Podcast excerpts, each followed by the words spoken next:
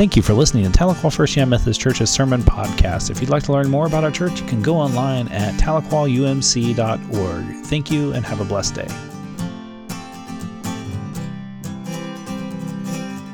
So, like we've shared um, last week and the week before last, we're in a sermon series on the uh, Gospel of Luke, where we're looking at lessons from the Gospel of Luke. And so, um, for the month of July, we're looking at um, various scripture readings uh, from the Gospel of Luke and learning different lessons for them. And so, I want to invite you to look at your Connect, Serve, and Grow guide to follow along with our weekly reading, our daily readings, so that way you can keep up. Um, you're not really that far behind. Um, I mean, by next Thursday, we, ha- we will have had through Luke chapter 17 read, so you've got some time to make up to between now and, you know, uh, getting through there and staying along with us. But we want to invite you into that Connect, Serve, and Grow guide, not only as a tool of being able to know what's going on in the life of the church, but maybe sitting down with a couple of friends and reading those scriptures together and, and, studying them together. Because when we know that when we dive in to the Word of God, our lives can be touched and changed. And so I want to invite you uh, to those scripture readings um, so that way you can help grow in your life and faith. And so, with that, let's begin with a word of prayer. Holy and gracious God, we come before you in this time, in this space, to be open. Open to those neighbors who, as we journey through life, who need help. Open to those who are searching and longing to grow closer to you. Open to those that we can be witness to your love and mercy in this world. So, Lord, help us. Help us listen to your scripture reading. And may it penetrate our hearts and shape and change our lives that we're willing to live out our faith for you. So, Lord, be with us in this time, in this space, and all of us gathered here said, Amen. Our scripture lesson for the day comes from the Gospel of Luke, chapter 10, verses 25 through 37. You can follow along with me in your Connect, Serve, and Grow guide, or you can open up your scriptures as well. So let's listen to this word. A legal expert stood up to test Jesus. Teacher, he said, What must I do to gain eternal life? Jesus replied, What is written in the law, and how do you interpret it? He responded, you must love the Lord your God with all your heart, with all your being, and with all your strength, and with your mind, with all your mind, and with and love your neighbor as yourself. Jesus said to the legal expert, You have answered correctly. Do this, and you will live. But the legal expert wanted to prove that he was right. So he said to Jesus, And who is my neighbor? And Jesus replied, a man went down from Jerusalem to Jericho. He encountered thieves who stripped him naked, beat him up, and left him near death. Now, it just so happened that a priest was going along down the same road. When he saw the injured man, he crossed over to the other side of the road and he went along his way. Likewise, a Levite came by that spot and saw the injured man and crossed over to the other side of the road and went on his way.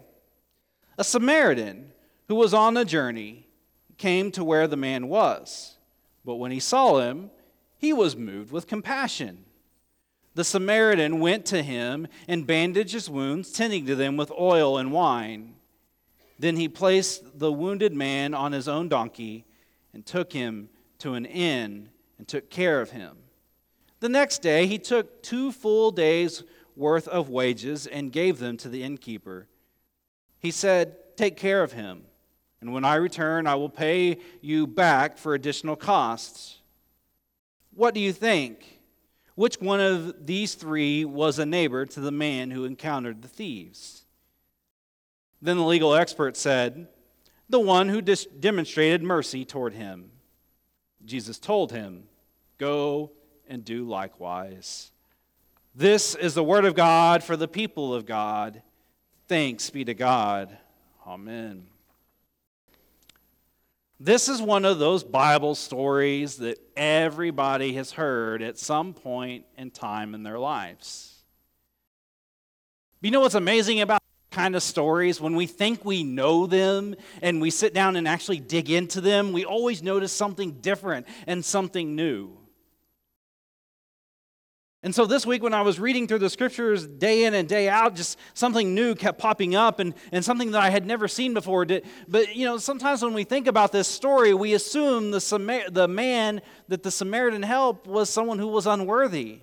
We know nothing of the man. Jesus doesn't give a backstory of the man. He doesn't say, Well, let me tell you about this man, and then I'll tell you this other story. We know nothing of the man. We just know that he was a man on a journey who happened to be robbed and, and taken you know, out, and, and that the Samaritan was there to help. But what I find interesting in this story is how Jesus interacts with the legal expert legal expert and, and understand this is a guy that would know torah like the back of his hand. He could quote it. All of the old testament that he knew he would know it. It would be in his bones. He would have it memorized. So he knew what he was talking about. And you know like in school when you had the student or maybe you were this i was never this student so I don't know this experience, but I saw it in class. But you had that student that knew what the teacher was talking about, and they were trying to catch the teacher, maybe not knowing. And they were trying to prove that they were smarter than the teacher. And so this smart student stood up to test Jesus. He said, What must I do to gain eternal life? And you know, Jesus could have um, come back with him with a, with a three point sermon and, and, and all these other answers and, and all these things. But, but Jesus is, uses this as a teaching moment. And, and I have to be honest, this is one of those questions that most religious leaders get. What can we do to gain eternal life? What can we do to live forever? But Jesus' response is beautiful. He flips the question. He, he challenges the legal expert because Jesus knows that this guy knows his stuff. There's no reason to get in a fight with him. And so Jesus takes the, takes the, flips the conversation and says, What is written in the law? And how do you interpret it? And that's where Jesus gives us our first lesson uh, uh, of this week's reading. You know, in the lesson of love is having active listening. And this is something that in the marriage course, when we do the marriage course, that's one lesson where we spend on active listening. Active listening is a technique that is used um, for really training and solving disputes or conflicts. It requires the listener to fully concentrate and understand and respond and then remember what was being said. And so Jesus diffuses this situation, a situation that could have easily been a trap where Jesus could have responded in such a way that the legal expert said, Nope, you're not right. Because I know Torah and here's what it says. Because, you know, do you ever have that experience in classroom? Where the, where the student that thought they knew everything pushed back on the teacher because the teacher engaged them, took the bait. Jesus then flips the question and, and, and, something that could have been something that could have gone completely out of hand and, and having a conversation being pigeonholed and, and only hearing parts of the conversation because let's be honest how often do we actively listen to something and pay attention to fully what's going on? But jesus knew. He knew because he responded there in verse 27 he responded to jesus. The, the legal expert turned and said you must love the Lord your God with all your heart, with all your being, with all your strength, and with all your mind, and love your neighbor as yourself. Jesus looks at him and says, Good answer. Good job. You know your Torah. And that teaches us our second lesson of the day is to pay attention to what love looks like. Because then, if you notice, he says, if, if, you, if you dive in a little bit deeper, he says, You have answered correctly, do this, and you will live. And so we have to do love. It's one thing to know the definition of love, because everybody knows the definition of love, right? But if we just know it, if we know it up here, and we're not living it out, do we really know it? Are we really living lives that are showing what love looks like? Jesus' challenge to us, the second lesson is do this and you will live. Showing love is important when we actively do our faith. We're living out that love that God shares with us. And that's one of the reasons why I love being a United Methodist. It's about doing. Yes, knowing the scriptures are important and key to what we do, they're part of our why. But if all we did was just talk about love, if all we did is just sit there and dream and theorize and, and try to understand what God looks like in a vacuum, we get nowhere. Love calls us out. Love calls us to be actively aware of what's going on around us. And, and when we actively love somebody or someone, we, we, we seek with all that we are and all that we can to let that person know, don't we? If we remember Jesus' why that we talked about in the first week in Luke 4, that Jesus was sent to preach the good news to the poor, to proclaim the release to the prisoners and recovery of sight of the blind, to liberate the oppressed, and to proclaim that the year is Lord's favor. Jesus gives us his why and proves it here in our reading today. But he goes one step further. He doesn't just say, all right, here's what it is, here's the definition, you know, good luck, go on. I really think there's more to this story than what we read. And, and I think Jesus, in the conversation with the legal expert, he says, Hey, I want to tell you a story. Let me give you an example of how loving your neighbor looks like. Because as the legal expert asked, Who is my neighbor? Still trying to get Jesus tripped up. I think Jesus knew this, and so that's where he tells this parable. And in this parable, we see this story is that a man walking went down from Jerusalem to Jericho and he encountered thieves, which understand that that road between Jerusalem and Jericho, that was kind of a common thing. It was like being in the wrong part of town in the evening. You knew what was going to happen. And so what happened? They took everything. Not only did they take everything, they stripped him naked, as we see in the story today. They beat him up, almost, they left him there to die. As the man laid there dying, a priest walked up. He was going on that same road. He was probably going to church. We don't know. We don't know where the priest is going. If you notice this, we try to read into the scripture reading. We assume we know where the priest was going. Who knows? He may have been going and serving at the local food pantry. He may have been going and taking care of the poor. We don't know, do we? But we notice that he was walking down that road and he just went on the other side of the road. We can assume that it was because he wanted to stay clean and maybe keep religious laws and, and move like he was going to worship. We can assume that he was maybe in his head and didn't see it and just said, Well, I need to walk on the other side of the road. We can assume that maybe he thought he was a Samaritan. He, he being a good Jew, didn't need to mess with that person. We can assume that he wasn't led to help the person because maybe his spider senses were tingling and maybe danger was in his bones. But we don't know. So then walks the second person, the Levite. Came the same place, walked by the man, saw the injured man, walked on the other side of the road. We don't know the Levite story. We don't know why he went on the other side of the road. How often do we go on the other side of the road? Last night I was driving home from the, from the powwow in, in, um, in Stroud, Oklahoma, and was driving home. And I can tell you there are a number of times that I passed cars on the side of the road with their lights flashing. Five times. Five times I passed with people that had car issues in some way, shape, or form, and I didn't stop. I think about that stuff, and here's why. Several years ago, actually, wow, it's been almost 20 years ago.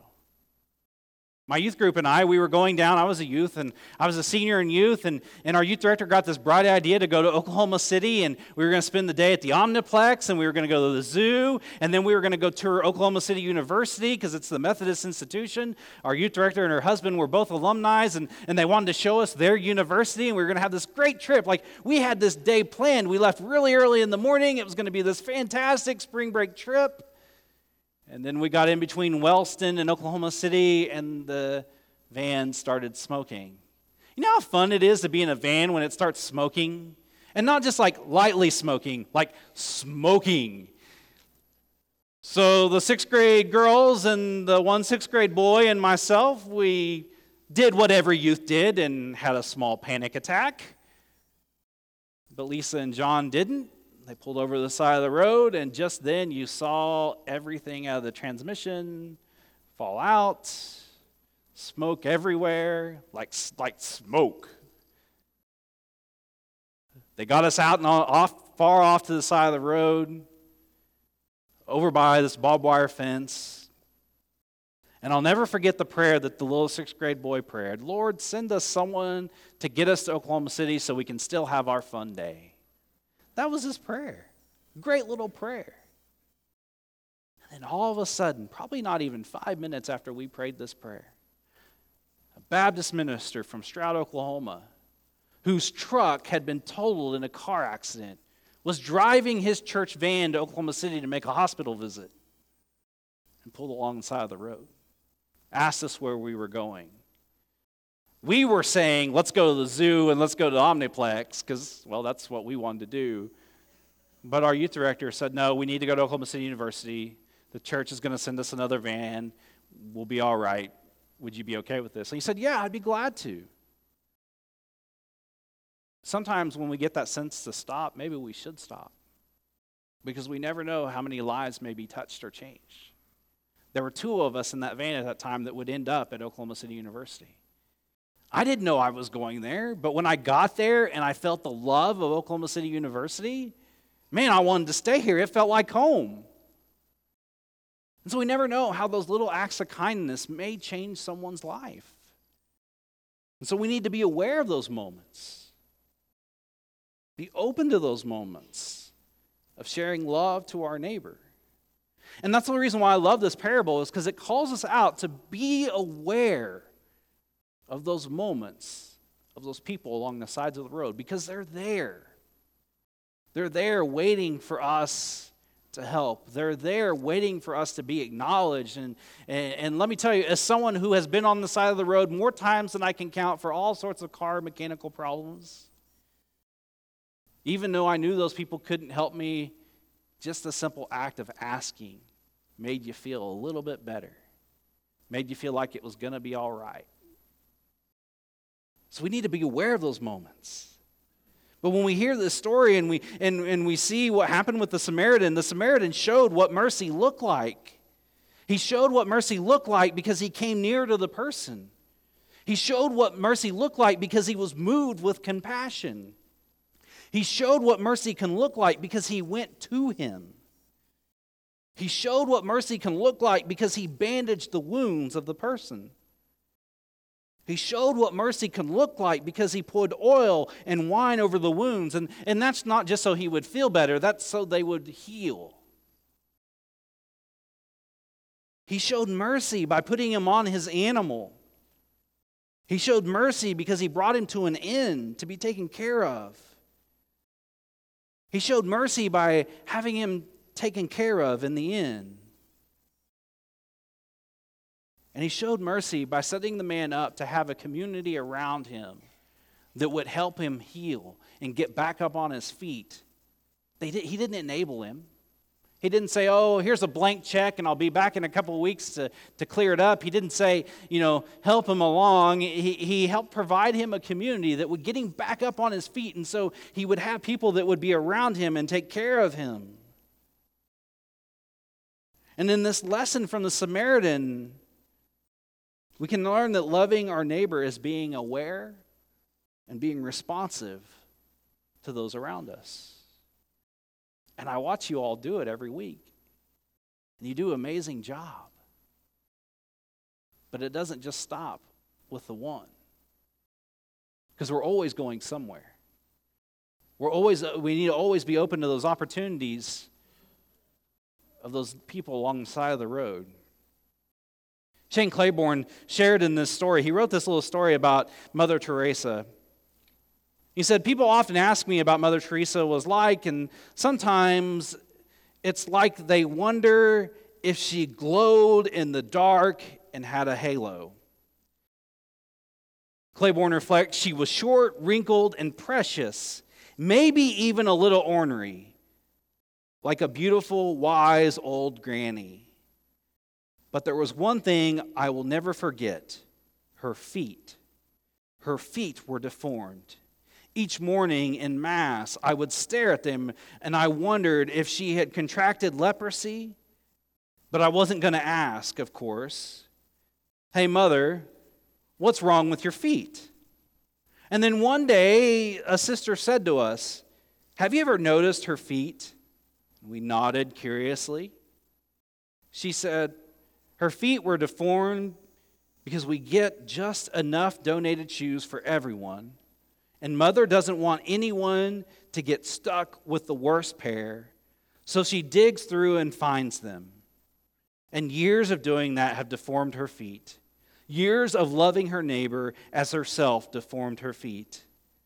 Claiborne later reflects that this is the kind of fasting that creates the divine longing for justice where our feet become deformed by a love that places our neighbor above ourselves. And so, church, this week, go and do likewise. Thank you for listening to Tahlequah First United Methodist Church's Sermon Podcast. If you'd love to join us in person, we worship at 10 o'clock on Sunday mornings, and you can find out more information about us by going online at tahlequahumc.org.